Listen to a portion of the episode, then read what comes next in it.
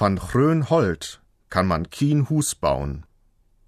Von grünem Holz kann man kein Haus bauen, es ist ja viel zu frisch. Es arbeitet noch, und die Hölzer verziehen sich und werden krumm. Aber andererseits heißt es auch, Old Holt ist kien Timmerholt. Altes Holz ist kein Zimmermannsholz. Weder das eine, das grüne Holz, noch das andere, das zu alte und bereits rissig gewordene Holz, ist für den Hausbau geeignet.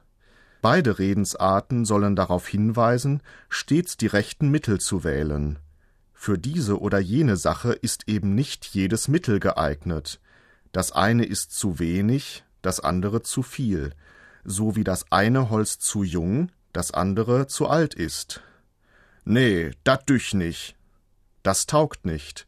Van grön Holt kann man kien Hus bauen.